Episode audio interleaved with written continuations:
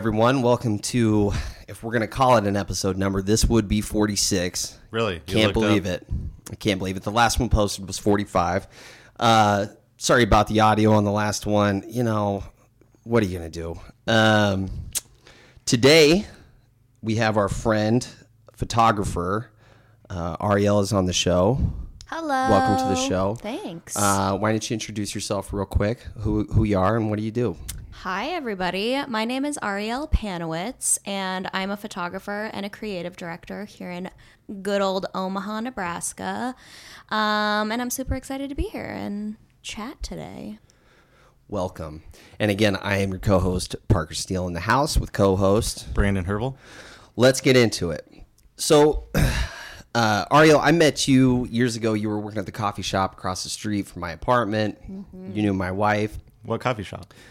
Dundee Double Shot. Oh, yeah. Hmm, never heard of it. It's kind of the most ambiguously named Yes. coffee shop. I don't know. There's a giant sign that says coffee shop, Yeah. so you can't miss it. right. Okay. Right on like Oh. 50th and Capitol. Yeah, Okay, yeah. Right next to Coles. Is that still Coles? Yes. There? Yes. Yes. And kind of in the alley of page turners and all that stuff. Yeah. Which can, I, just really quick. Just the little. Yeah. Yeah. A Okay, little okay, hut. okay, okay. Mm-hmm. excellent coffee. I think people kind of breeze over it sometimes. I went there a lot for a couple years, but pretty good. It's a great spot. Yeah, Yeah. awesome spot. Super cute. Super nice, super nice gals. Uh, and uh, anyway, you know, didn't just want to have you on because you are a friend and a good person. Um, we, uh, I want to talk to you more specifically about a big story that you were part of earlier this year. But before we get to that, let's talk about um, when you started taking pictures and when you started taking pictures for a living. Sure. So let's see. When we met, gosh, when I worked at Dundee Double Shot, that was so many years ago. 2013, 2014, Yeah. 2014. Maybe, yep. thirty- It was at least probably four or five years ago. Yeesh. Um, so let's see. How did I start? So I went to Westside High School. Go Warriors. Um, and after school, I didn't really know what I wanted to do, so I gave Lincoln a little stint. I was there for a semester, and then I ventured back to Omaha. Such a familiar narrative. Right, lost and confused. Came back to live out my Stinking dream of Lincoln. waiting waiting tables at Sam and Louie's. So I did that for a little while, um, and yeah, really wasn't sure what I wanted to do. Had always had a camera in my hand growing up, and my good old dad pointed out to me that maybe I could be a photographer for a living. So I What was your reaction to that when you said that? Was it initially were you kind of like, "Oh, dad"? No, I I really was like, oh my gosh, maybe I could because I think Okay. as artists in general, we mm-hmm. don't ever, I don't, we aren't quick to think about the fact that we could potentially make a living doing it. I think a lot Are you of always times, told that you can't make a living off of doing Never it? occurred to Yeah. me. yeah, right, right. So I think I just always, I mean, I love taking photos. I always had a camera in my hand. I was kind of known as the girl that always was taking pictures, and so. Film or digital? Um, I did mainly digital back then, but I, I had some film cameras that my, my grandmother gave me. And then someone broke into my house in Dundee and stole them all. Oh, I know! Like, literally, that's like the only thing they took. Not cool. that's upsetting. Yeah. Um, so yeah, I I was super excited when he said that. I I think for the first time it opened up my eyes to the fact that maybe I could do something I loved and make a living at. Yeah. So that was cool. Um, yeah, that's cool your dad to say that because I think a lot of people's parents would be like, "Well, why don't you get a job with a salary and then on the weekends you can go shoot weddings?" Yeah, for That'll sure. be, you know. Yeah, totally. No, it was, it was very cool. Um, so yeah, I looked into a couple programs and I always wanted to live in Colorado. So I, I found a program um, at the Art Institute in Denver and I applied and I got in and I went. Um, it was really great. I loved my my college experience out there. And after that, so I got a BFA um, in photography from the Art Institute. And after that, I moved to LA. I got an internship out there um, and was miserable. Lasted about six months out there. Why? Um, I mean, the term uh, a city can eat you alive, I literally felt like that is what happened to me out there. Yeah. I just, I think it was like a fairly traditional internship story. I was very overworked and very underpaid. Sure. Um, I lived in my friend's living room in downtown LA, which is not like a romantic place, Yeah. downtown Los Angeles Right, by any means. I worked in Venice, um, so that was nice, but again, it was like just soul sucking to be in my Mm-hmm. car for so many hours a day. Yeah, I couldn't do it. No, especially coming from Omaha, it's like what? Right. Traffic here is very different than traffic there. For sure. So, yeah, I finished up my internship and I came back to Omaha not knowing what I wanted to do, not ever thinking that I would stay here.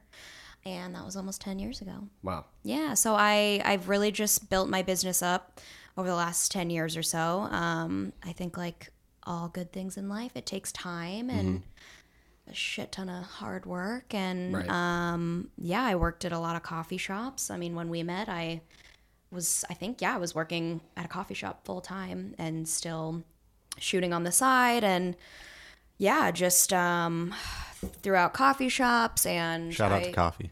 Shout out to Big we love coffee Huge shout out. huge.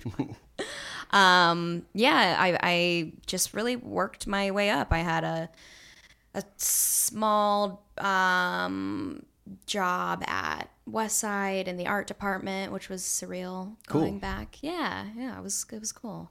you gave back. I gave back Was that all? Was it photography related? Was like the internship photography in as LA. well? Yeah, yeah. Sorry. So I interned for a filmmaker and a documentary photographer named Lauren Greenfield.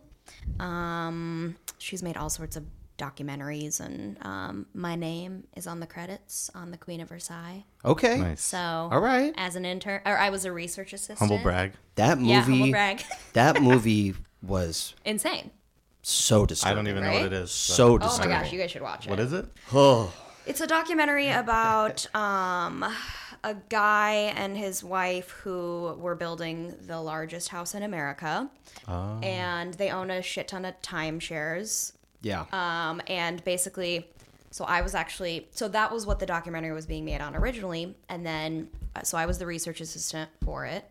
And then I discovered um, that they were going bankrupt. I discovered their bankruptcy file. So then the story obviously shifted into this. it's wild. Yeah, it's, and the couple is like insane. And you found that out? Like, I did. No Damn. kidding. Yeah. You heard it here first, folks. That's right. Okay. Man.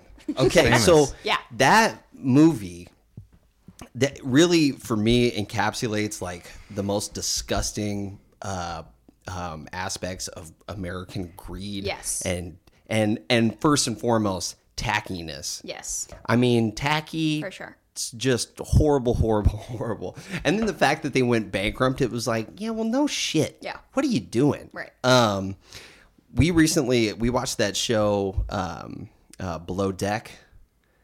It's it's it's one of the Bravo You've shows. been It's- talking about it, yeah. I I love it. I love it because it's it's centered around these uh the, like essentially the wait staff and the the mechanical crew of these yachts that are then contracted out and typically the people that that rent out these yachts are kind of like the new money um also just kind of tacky people you know so it, it's a great show but i really like it because it's servers Sure. that are dealing with people. So it's like no matter where you are, you could be on a yacht in the middle of the Mediterranean. Same shit Yeah. as if you're working at Barrett's Barleycorn. You know, I mean, it's just people Exact are same. people. and that couple was recently on the show. And I was like, oh, weird. Because I figured they just like disappeared into ambiguity and were living, you know, off the grid somewhere because that the film did not paint them in a great light. Like it would be hard to come back from that in society, but they're so oblivious Yeah. that it's just like carry on. Yeah. And uh, it's really sad because they they they had like a, a daughter that passed away, and just even in the way they treated that, I mean, it was almost like I don't know. It was just it was materialism on a scale that that people like us you know, cannot even put together. Yeah. You know, like. But anyway, real gross. You got to see it. Queen Yeah. Versailles. It- it- it's It's really awful. You'll love it. yeah, it was one of those movies where I like just kind of gave it a chance, you know, and then 45 minutes into it, I'm Yeah, it's it, gross. it's uh, hard to watch, Mm-hmm. but also I I think yeah, it's I think it's an important. Ugh, I don't know. Yeah. Thinking back on it, I'm like, Ugh, no, let's move on. I agree. I agree. Yeah, back to the yeah Yeah. positive things. So yeah, that's what I was working on while I was in LA. So being underpaid and overworked, and then having to you know See that. be involved in that type of thing was yeah not the greatest experience. So um yeah, Cool. But it all brought me back to where I am today. Right. Yeah. So dad says, why don't you be a photographer?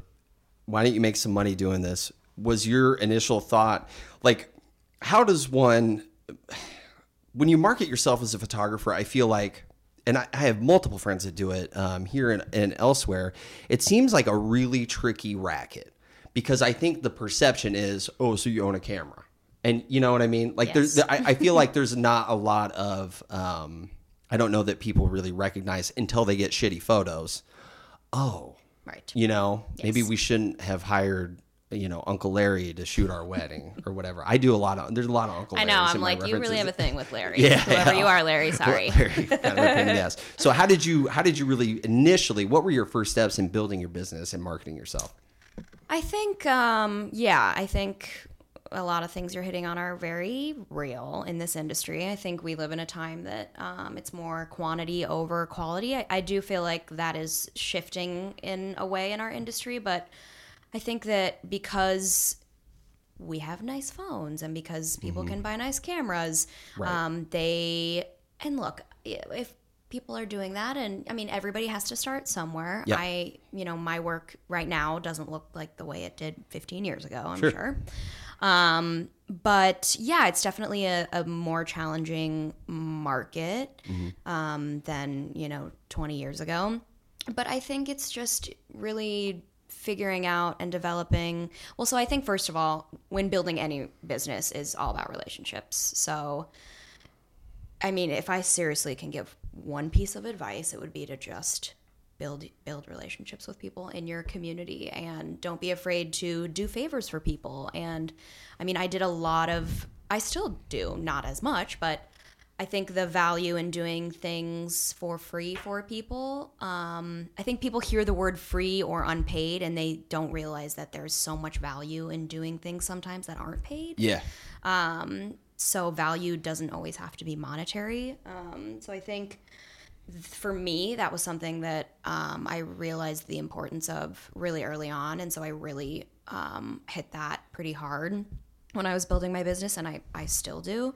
Um, so I think meeting with people, I think when you're building your business, um, something to keep in mind is everything you do is a part of you building your reputation. So Right. do a kick-ass job. Yeah. Like have a quick turnaround time. Do I mean, you know, as quick as whatever quick means to you. Um, you know, go above and beyond, even though you're doing it for free. Even if you're not doing it for free. Like I think I just over communicate with clients, over communicate with Oh, I love that. yeah, I mean, just don't prove to people why they should pay you. Mm-hmm. Like, build up, you know, raise your prices. Like, I didn't, maybe I felt like my work was above other people's or different looking, or maybe my quality was better, but it was important to me to make sure that I raised my prices accordingly and that I built my clientele up with more affordable pricing in the beginning because I was just starting out, even though maybe my work was.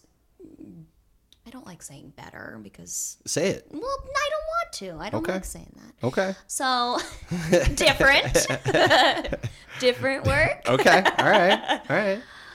Beauty's in the eye of the beholder. Some people could look at my work and be like, that's not A subjective me. observation. Yes. Sure. I'll All give opinions. So, um, yeah, I think I think it was important to me to to prove to people why they should pay me, and then raise my prices accordingly from there.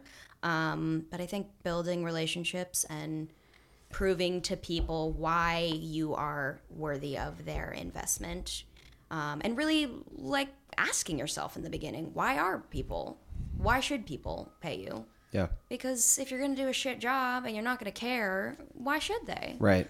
Um, and so I think really looking at how you want to set yourself apart with your business and then really truly implementing those things as you're building it. No, I could not agree more. That that's awesome. Um, I like what you said about you know doing things, doing a little pro bono work when you're trying to build yourself up.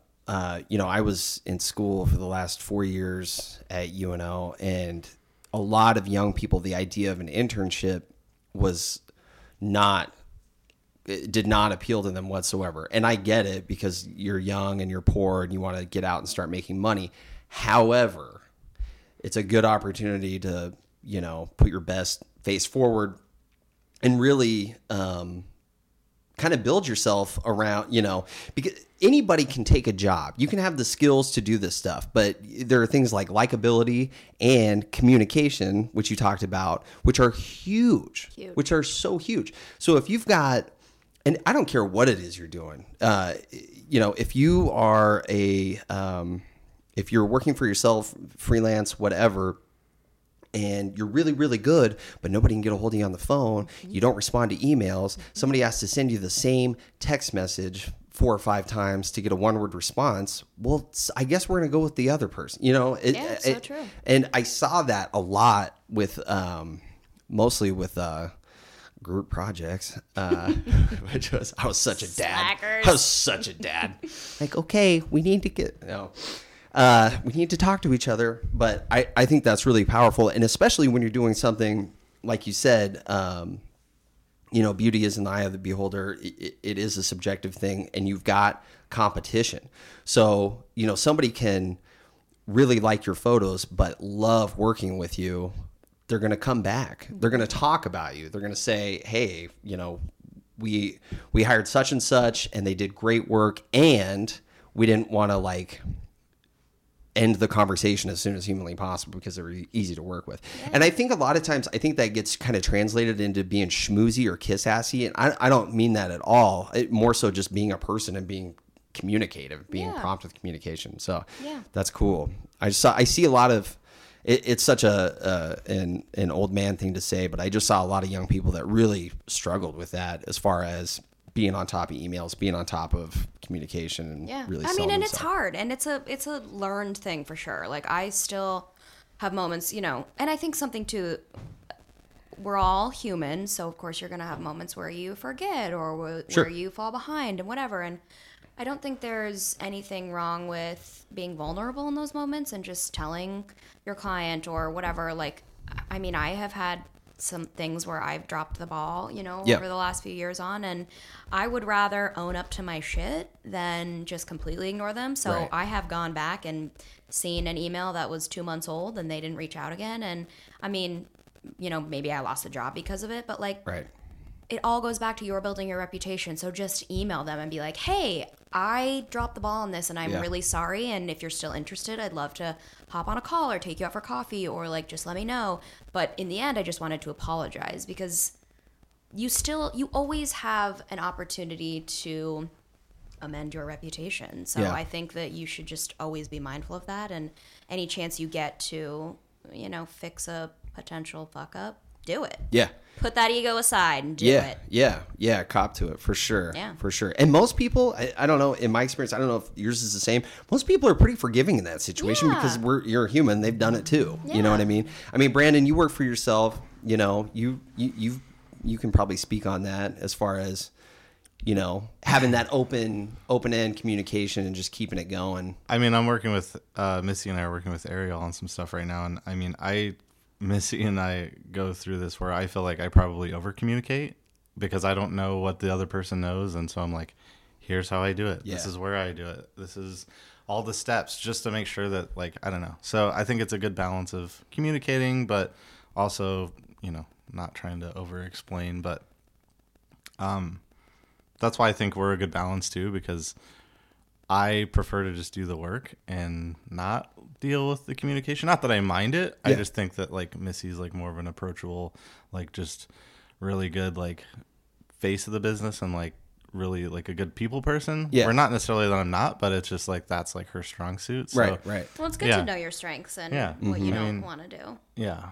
But yeah, I have so many thoughts, but yeah, I don't know. I've been reading a lot. Yeah. I've been thinking through a lot of things lately, so I'll leave that to another episode. I, guess. I got But, you. Yeah. Okay, so you've built your business up. Uh, we're, we'll jump ahead a few years here, and uh, and you're excuse me, you're approached by um, an interesting uh, uh, an interesting job, interesting clients. Uh, you want to let them know? Wait, say that again. Okay, so what I'm referring to that was super vague. What I I'm referring to is uh, The grandmother, the birth. exactly. Okay. Yeah. This Yes. is one of the most interesting stories, I think, as far as local news is concerned. He brought it up to me an atomic immediately, and that's why he's been trying Yeah. to get this episode for months now. Yeah. Yeah, it was a crazy, crazy thing for sure. Um, so yeah, Matt and Elliot, um, they so I met them. We all actually met on the same day. So Matt was creating. This was probably like 2012, 13. Um, he was a um, a teacher and a, a theater drama coach at um, Scott, and he was making a film um, with some people out in Decatur, Nebraska. And Elliot is a hair stylist, and so he was doing hair. Um, and I, some of my friends, Emily and Amanda, hey girls, um, they t- told me they were going out to Decatur and what they were doing, and I was like, that sounds cool Right. um, can I come and take photos? Which another thing, if something sounds cool, like go ask if you can take photos. Yeah. I mean, seriously. Um, so I went and it was this very incredible um, day or two out there in the middle of Decatur, Nebraska, which is a very tiny town. Um, and I met so many wonderful people, and that's the day that Matt and Elliot met. So yeah, flash forward. Whoa. You were there the day these guys met each other. Yeah, we Oh, all okay. met on that day. Okay. So this wasn't like some random phone call. Like we not found random. this. Okay. Yeah, All right. All right. yeah. All right. I'm with you. So we hadn't we hadn't talked in. I mean, we you know it, that was 2012, I think. So it had been a few years. We were you know in touch on Facebook, but nothing major. Um, and uh, yeah, they just approached me kind of like fairly casually in the beginning about it and said, "Hey, we're you know we're trying to have a baby in a less conventional way." Um, we would love for you to be a part of documenting it if you're interested. Um, and I didn't really know much about, but of course I'm like, yeah, for sure. Yeah. Like, just let me know what evolves. Um, and so, Like, well. yeah, right. I'm like, oh, sure, you'll have a surrogate, whatever. Oh man. Um, so yeah, things kind of moved forward and um, we met and they, you know, told me what was happening and asked if I, um, you know, said that there was a little bit of press around it, but they didn't want to, you know, get too big um, or get too public on it until Yeah. the baby was here for Sure. a lot of reasons. Um, so they were like, but we want to do maternity photos.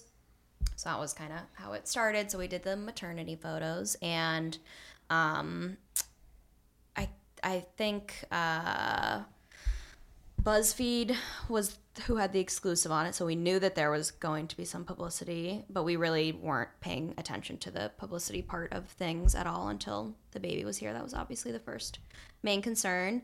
Um, and yeah, they were like, "Do you want to come and document the birth?" And I was like, "Sure." Um, sounds Man. cool.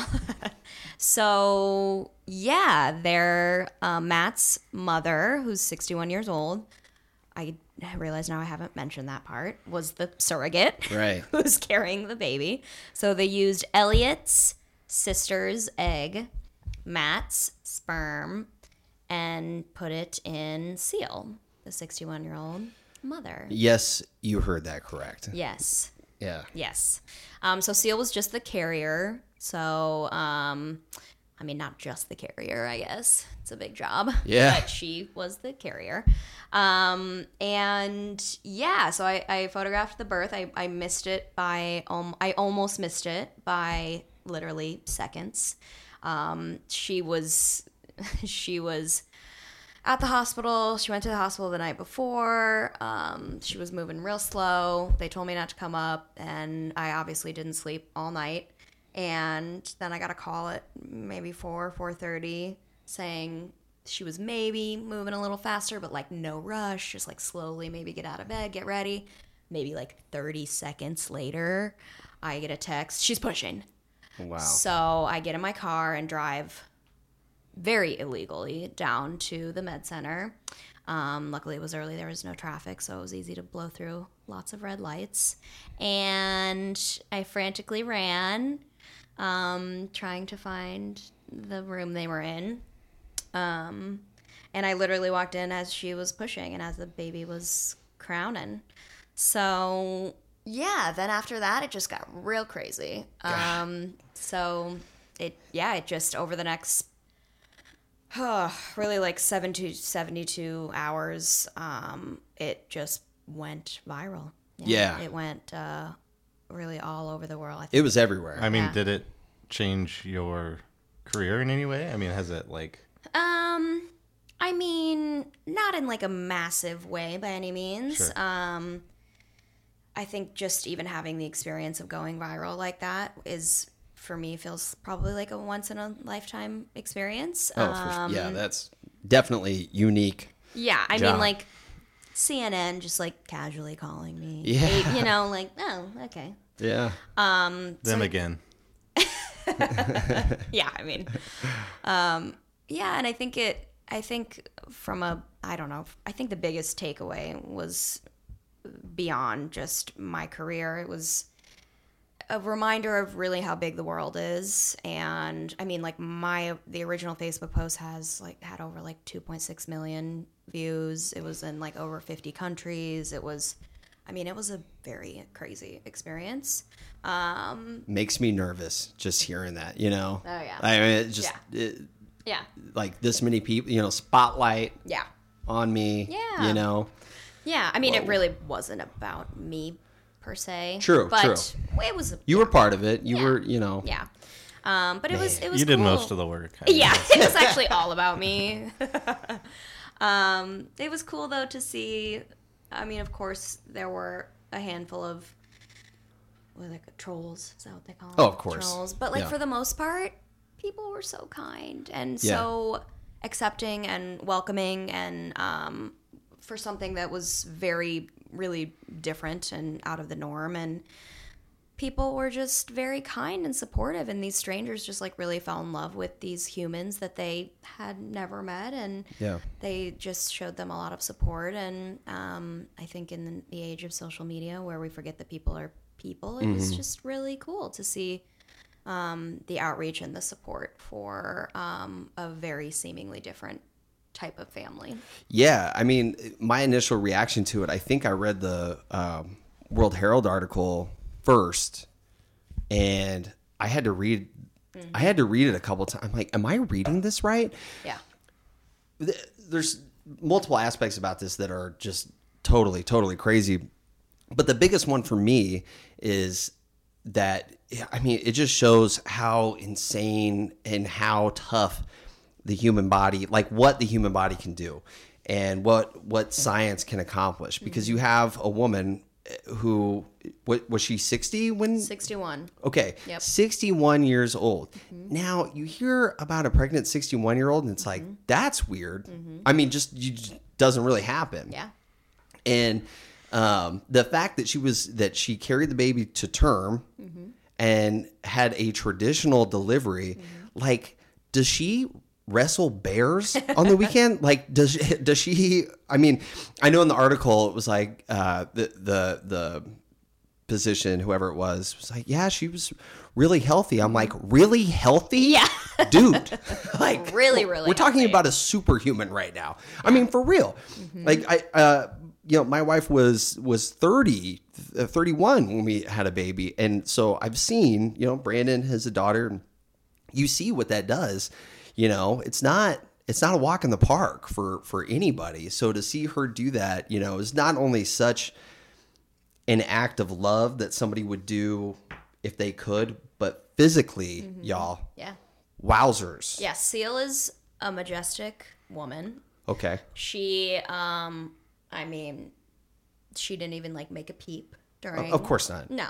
She looked over after Uma was out and asked for an orange soda and said she was thirsty. And I was like, "Oh, Here's you're thirsty? Oh, okay. Let me get you whatever the hell you want." Yeah. yeah. she she was truly so incredible. I mean, she had a great pregnancy and she she um yeah, she was definitely in um you know, really peak physical condition to do it. Of course, the doctors wouldn't just let any Right. 61-year-old person go through this. So Right. it was interesting. There were definitely a lot of people you know, on the internet that were like, "How could you put a baby at risk?" But it's like doctors, she went through many tests. Yeah. To even get Yeah. to that point where she Yeah. got pregnant, they would have had a have Right. Well, and they're gonna they're not gonna treat this as a, a as like a one off. Well, we'll see what happens. Like Right. that's not how it works, folks. You know. Yeah but it was it was incredible it was an incredible experience and um seeing yeah how just calm cool and collected seal was at 61 doing that and then just watching i like literally get teary-eyed talking about it but just watching her be just this incredibly selfless person and Yeah. doing this for her child and his husband and um I mean she just didn't even think twice about it Mm-hmm. and sacrificing, you know, a lot of things that she had to to do this and um then watching her be able to hand the baby Oh to- man. oh, I mean, it was just a lot of tears. Yeah, you know, a Lot of tears. Like childbirth, you you think about it, um, and whatever, you know, especially as like guys, you know, and it's like, oh, she had a baby or whatever. Yeah. When I was in the room when my nephew was born, and like afterwards, like bawled like a baby. I mean, it hits you in the face. Oh, yeah. It- I mean, life. It's just yeah. like, bam. Yeah. You know, Oh yeah. and uh, And then And they so get I can't even And then imagine. they become, become teenagers, and then yeah, you're like, Then you're oh, and then they hate you. Yeah. No, I don't know, but uh, I I just think that's so cool, and I do think it's cool uh, and really kind of impressive that uh, it seemed like, you know, we're in Nebraska, so this is a wild story wherever you are. Yeah. But I felt like the perception that um, certainly like from the World Herald and other press sources, it was positive, and it wasn't like.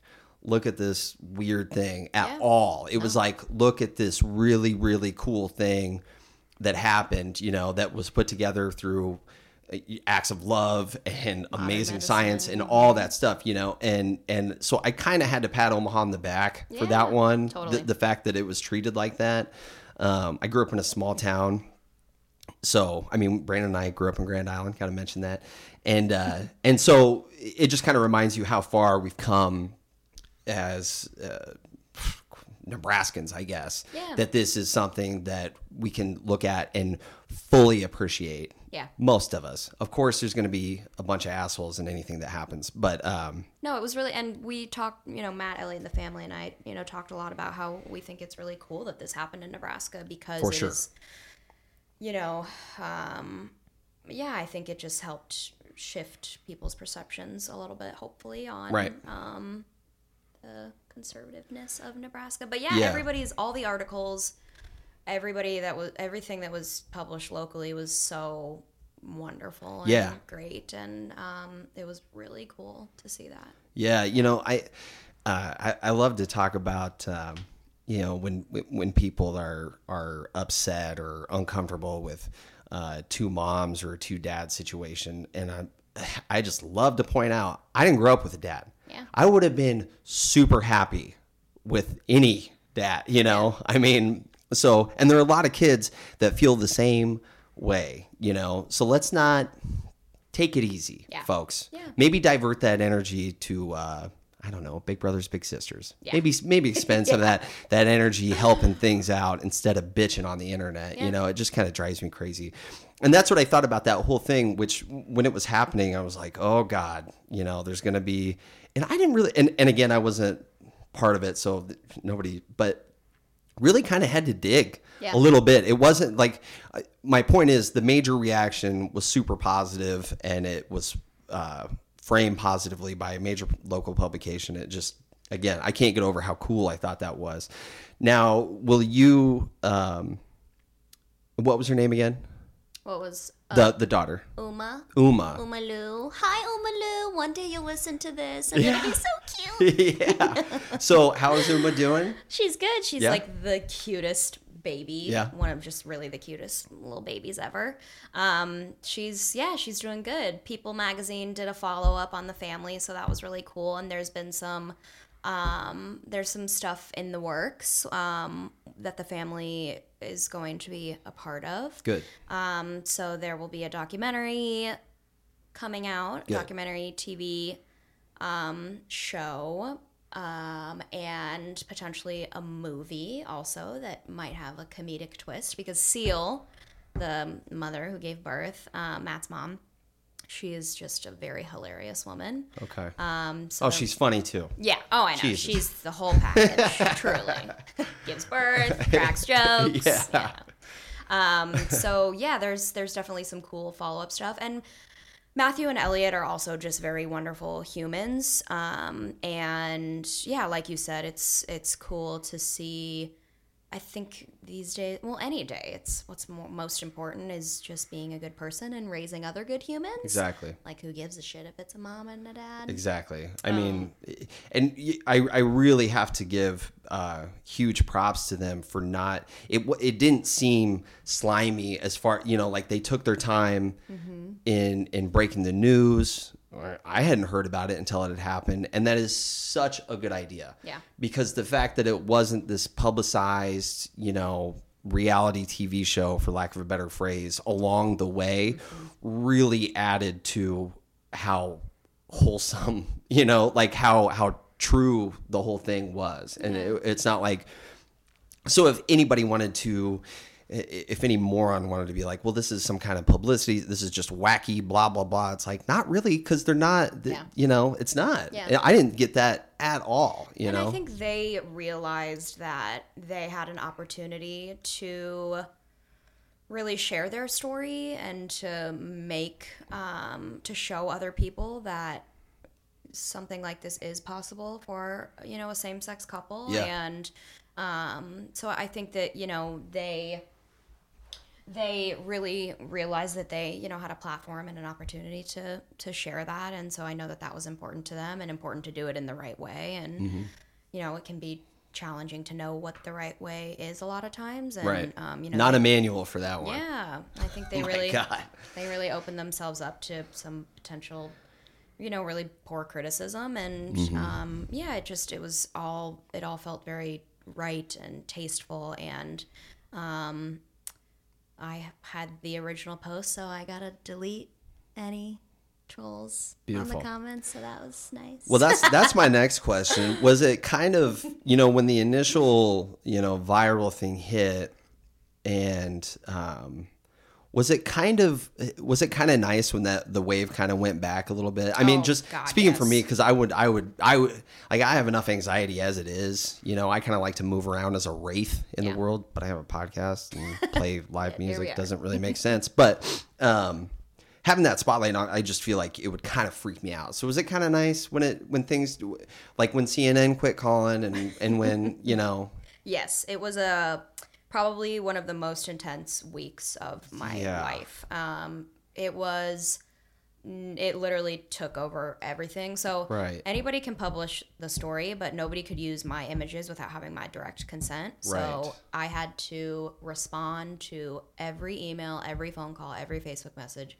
Um, if anybody wanted to use any of the photos, and my, I mean, I, so a few days in, maybe a weekend, I got violently ill because I, my body literally was like, Yeah. not well. Right. Because I, once it got overseas was when it really got like super crazy because my phone was literally ringing like 24 hours oh a day. for sure um So, and people are so persistent. Obviously, it was a very, I mean, it was a time sensitive story because everybody wants to have the exclusive and everybody wants to publish it first. journalists it's rough being a journalist these Oh days. They got to get the story. you know? Yeah. yeah. So it was just like, I mean, if I didn't respond in like 20 minutes, it was just email after call, call. call. So it was, it was crazy. Um, It, yes, once it calmed down a bit, it was really nice.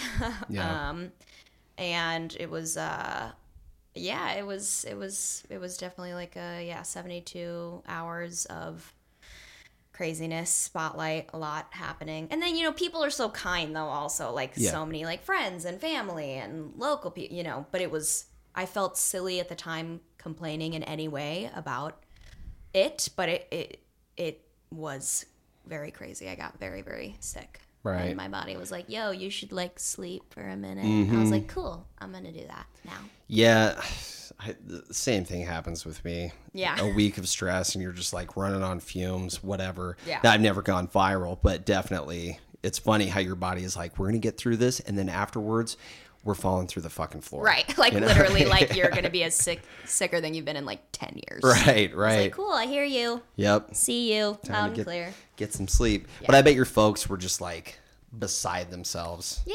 Dad know. was like, "Told you." Yep. yeah. Yeah. right. yeah, my dad. Shout out to you, Dad. I just see your dad like pulling the newspaper down. Yeah. You. This is all me. Yep. Yep. That's awesome. Yeah, no, they were it was yeah, they were they were cool. You know, uh, yeah, it's such a cool story. It's so cool. Anybody listening that doesn't know about this, you can Google it and check it out. Uh, I would definitely recommend it. Um, super interesting. And actually, on that same note, Brandon, Mr. Herbal, I was uh, gazing at your uh, uh, your Instagram stories this weekend, and uh, you were in Chicago, and you got to see the work that you did for Nike Yes, I saw that Yeah. too. plastered up on the wall. That had to feel good, man. Yeah, well, oh my god. yeah. I mean, I knew it had been there. It was weird. I originally had designed those for T-shirts, and just thought nothing of it. It was years to, ago. Uh, 2000. uh, So so weird. I Missy and I went out to dinner, and I have like it was on my Gmail account. Nike emailed my Gmail. Somehow found my name, found my Gmail at email address. I still have it. It was June 20th, which is Van's birthday, uh, 2011.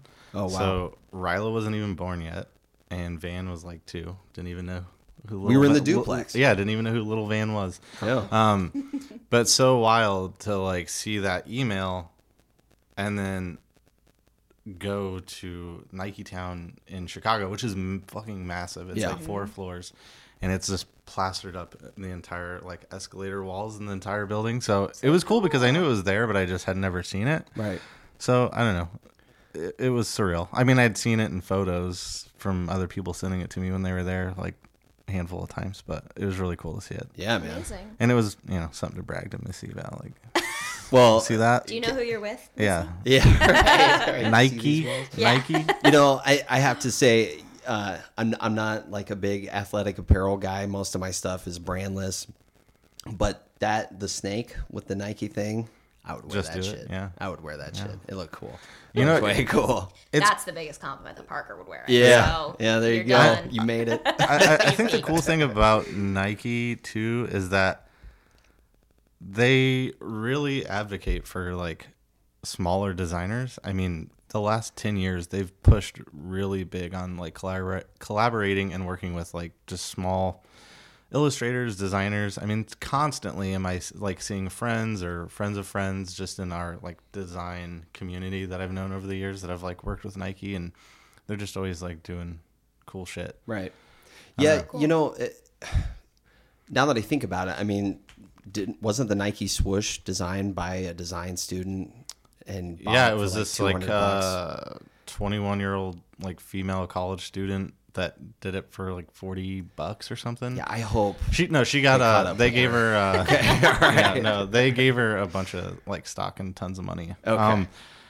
but yeah, it's super interesting. And so that was the thing too is like when I was doing the project my style was known for like Americana, like vintage Mm-hmm. t- textured look and feel of stuff. So a lot of the stuff that they were sending me as reference were old designs and like the original like 1972 like versions of stuff. So it was like Right. really cool to like see that history of Nike and then like throwing my spin on two, you know 2012 version of it. So I don't know. It's just cool that they're just doing shit like that. And then like next to the Nike Town is Nike Labs, and they had a thing where you could donate your old shoes, and people were in there like donating them, Mm-hmm. and they're using the shoe and the rubber from the shoes to build a basketball court Oh, for underprivileged kids. It's just like super badass that they're like. I don't know, just recycling and doing cool shit, and Yeah. like working with local artists, and I don't know. Yeah, I think, and I think it's interesting saying or talking about you know them and that they use local designers and that they um, you know still as the massive company that they are that that's important to them. I think it just goes back to what we were talking about in the beginning about how when you're building your business, really think about like what do you want to be known for, what's important to you, and I think it's important to stick to to figure out what's the most important and stick to those things no matter how big you get. Like I hope that you know one day when I am a massive superstar, I will still One day, When? what? um, that you know I'll still over communicate with clients. I'll still like be very attentive and I still want to have a quick turnaround time and you know like it's important to me to still support local and still give back and so it's cool to see that Nike is still implementing those things. it makes you. It, it almost makes you wonder, like, is that an inherently kind of a kind of a Nebraska thing? A little bit, the politeness, the the work ethic. You know, I mean, it's not.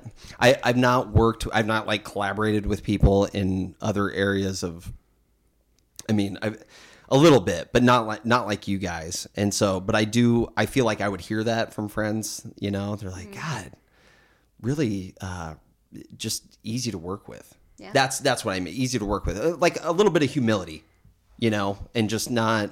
Yeah, I don't know. I don't- I know that they're assholes wherever you go, but it just seems like uh, I, I hear that a lot, especially with people that we've talked to on this show.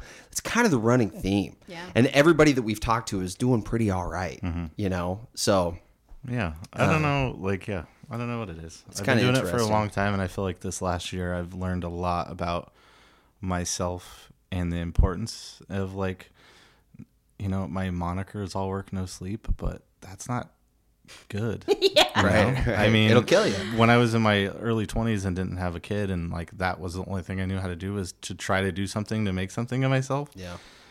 that that's what it was but now i'm like oh i need to like get sleep i need to go on a walk i Yeah. need to like i you know like doing things with you know people in the community um doing things that aren't about money like doing things just to like have that experience and meet those people and i don't know just like enjoy life while you can and it doesn't it's not all about the accolades or the money or the houses and whatever you get from that. Like it's just like just make cool shit and be cool to other people. Like Right. just like I don't know. I and treat this- and, and also like treat like be good to yourself. Yeah. Like mm-hmm. holy shit. Like I don't know. And I've like two books I don't know. That's just like like everyone needs to check out, especially like in the creative mindset. But Essentialism is a great book, and then Atomic Habits are two that like legit in the last couple of months have just like blown my mind. I checked out Atomic Habits. I didn't buy the book, but I checked it out when you sent it to but me. something It's really to like cool. check out too, because it's just like Yeah. I don't know, just you gotta take care of yourself. Well, I think Yeah. there's this perception that if you hustle, I, don't know, there's this perception that you can't hustle and rest.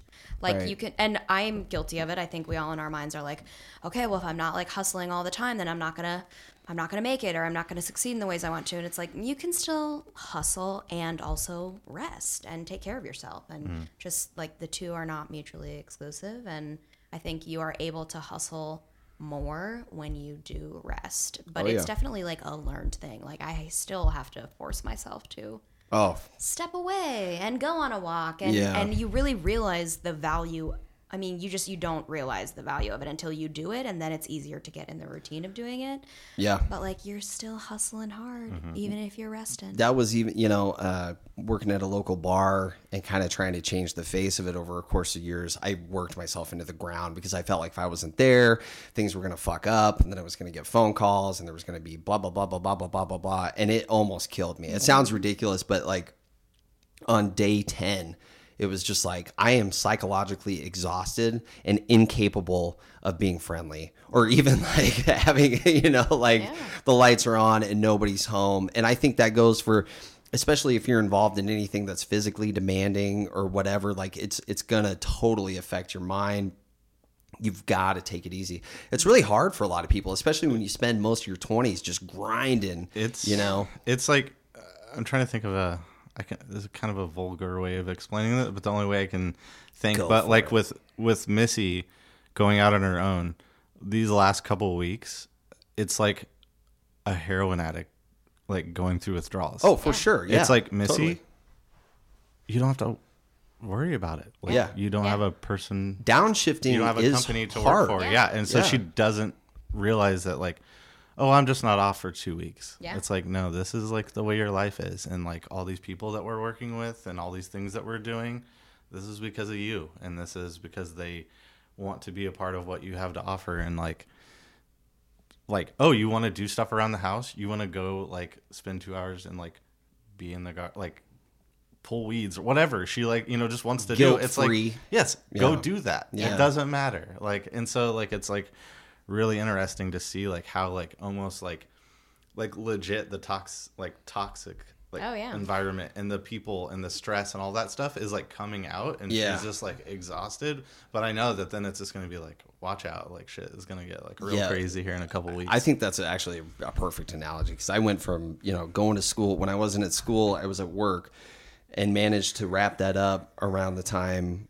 uh, our son showed up, and so I went from just like go go go go go to at home with a baby all day. It was rough. Yeah. Mm-hmm. Mhm. I mean, like just adjusting to mental it's or mental physical like every Everything. Mentical. I like mental but yeah no but like real real doughy, but like real doughy.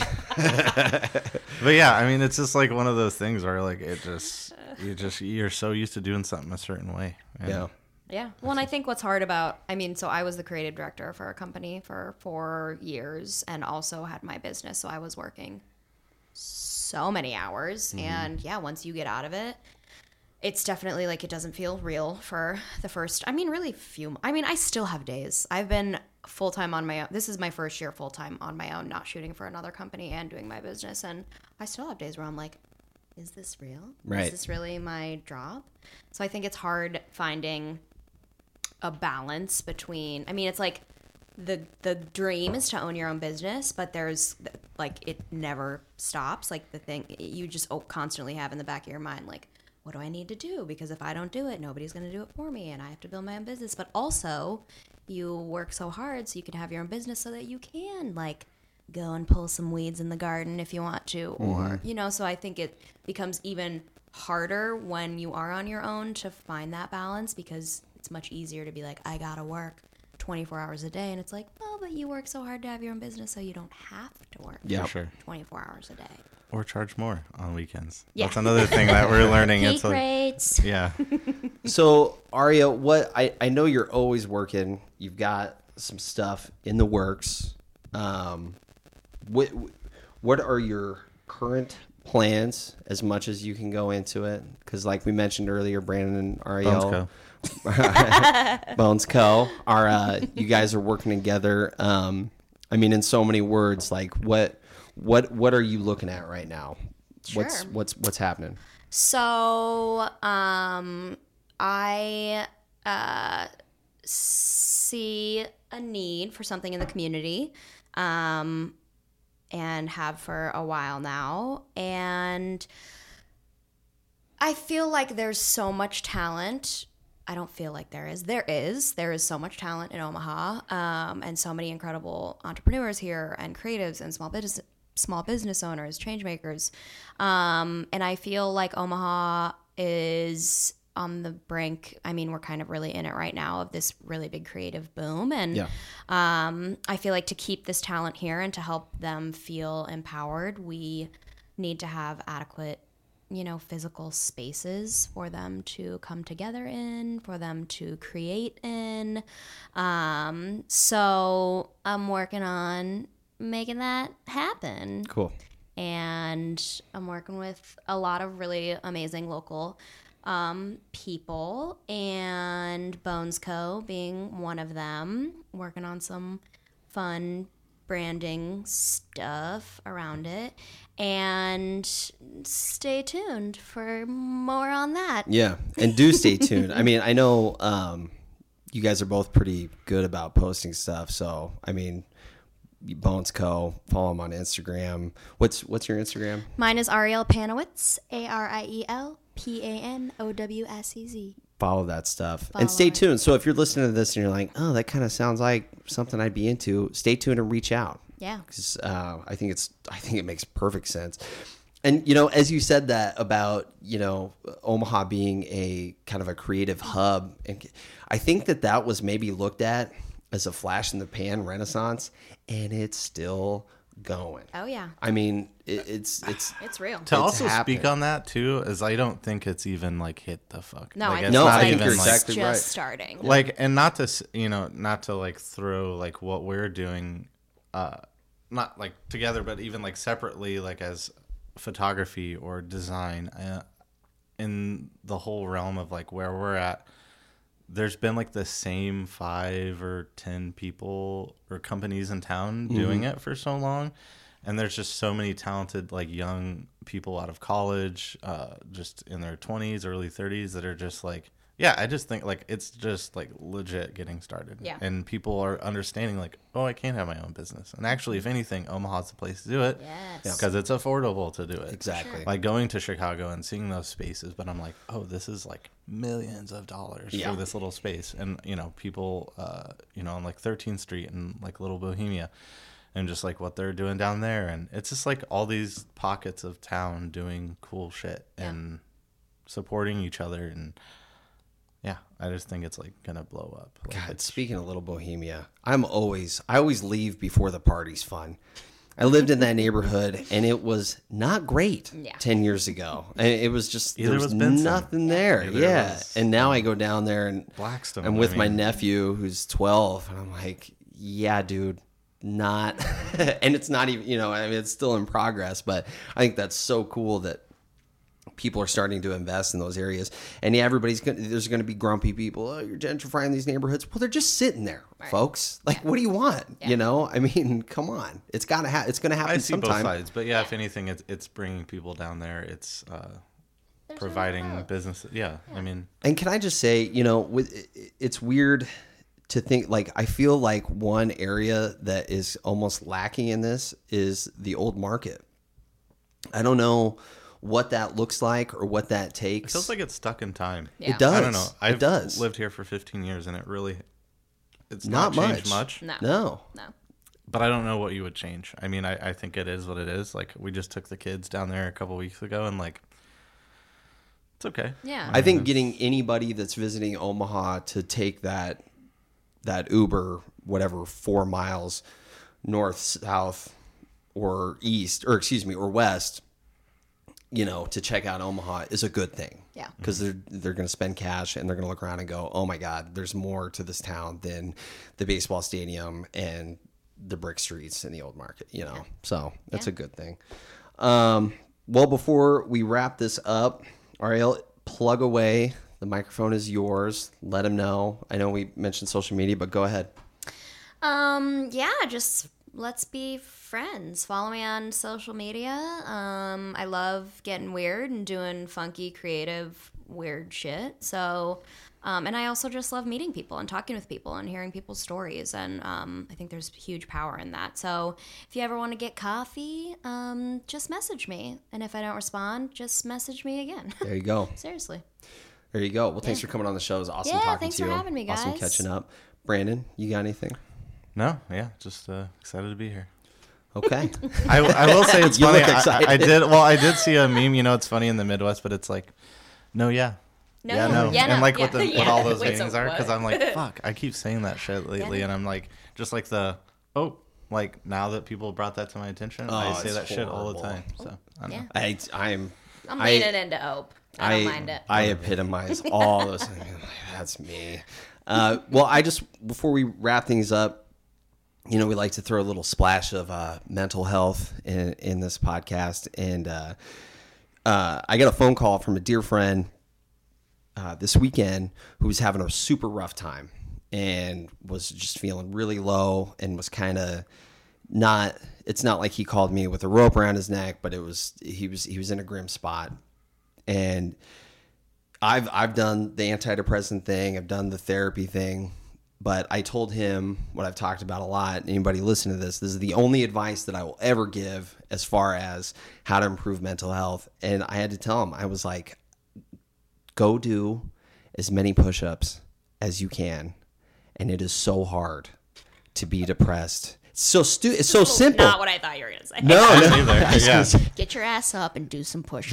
yeah, yeah, yeah. I mean, Seriously, because I felt like in all, uh, and and this is stuff that Brandon and I have talked about a lot in the last two years, and uh, and I really, I cannot say enough how much doing really, really strenuous physical activity has been so beneficial for me. It's like that thing that I have to remind myself every couple of years where like I fall into a spot and it's like, oh yeah, oh yeah, you feel it's hell when you're in the middle of it, but then you get going. Those endorphins. It it's true. Yeah, it works. And um and so yeah, I, and after I got done talking to him, uh, we were kind of texting back and forth. And I'm like, I know I kind of sounded like a corny dork, but that's really all I got. You know, that's that's that's that's what I'll tell anybody because I think people our age, a lot of times you end up drinking too much or or, or you know being destructive with with whatever because it's a quick fix.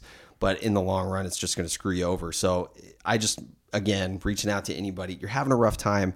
Like Brandon goes on a walk every morning. I train with uh, a man who could kill me with his bare hands. Today, I almost died. I mean, I really, really did. I thought today was the first time I ever thought I was going to throw up in the middle of a workout. I've never that's had that before. he God, was like, it's terrible. he was I like, too. he was. I just did Pilates when I threw up, though. I did throw up. Did You did throw up. Afterwards, I wasn't Oh, in the God. middle of it, but was it, like- I, it fucked me up. somehow. No, man, I was Oh, yeah, in the middle real. of, of doing this boxing thing, and, and it's never hit me before. But uh, he looked at, I must have just gotten pale. And he was like, "Whoa, you okay?" And I just had to give the one finger. I did, it didn't happen, but I was sure Oof, that it was going down. But it makes me feel better. It just that's that's all I gotta say. It sounds ridiculous. I know people listen to this. It sounds jockey or whatever. I'm not a jock. Not into sports whatsoever. I'm gonna quickly add to. I swear to God, I'm not getting like like endorsements from Atomic Habits, but it's so funny because they talk about instant gratification. So like drinking or Yeah. eating junk food or all Yeah. these things because you feel good instantly. Right. Losing weight, like becoming sober or not drinking as much or all those things. You have to work for it, and Right. it takes time. But it's like uh, like a goal, like living by the m- mindset of just reaching all these goals. Every time you hit a goal, which it's really hard to get to that goal, then it's like, well, shit, what's my next goal? Yeah. and then you're stressed out and working towards this next goal, and it's miserable. It's like so changing your life to like just have that as a habit, like it's just who you are. And so like those types of things of like thinking in that way. Um, and being cognizant of like how I'm living my life and treating my body and my mind, like it's a game changer. Like Yeah. legit in the last six months of like I feel like I'm a completely different person. Look at life completely different. Like just hmm. approach things differently. Feel better. Just, I think crazy. collectively at this point, you and I have probably lost close to 100 pounds. I'm 60 pounds in the last year. It's been 60 pounds. Okay, so- you're 60. I'm pushing 30, so we're almost there. Mm-hmm. We're Impressive. almost Got there. some work to do. Yes, that 10. definitely. As a matter of fact, I think we need to do a 10K jog. We- No, I'm done for the day. All right. Thanks for listening, everybody. Ariel, thanks again for coming on the show. Thank you.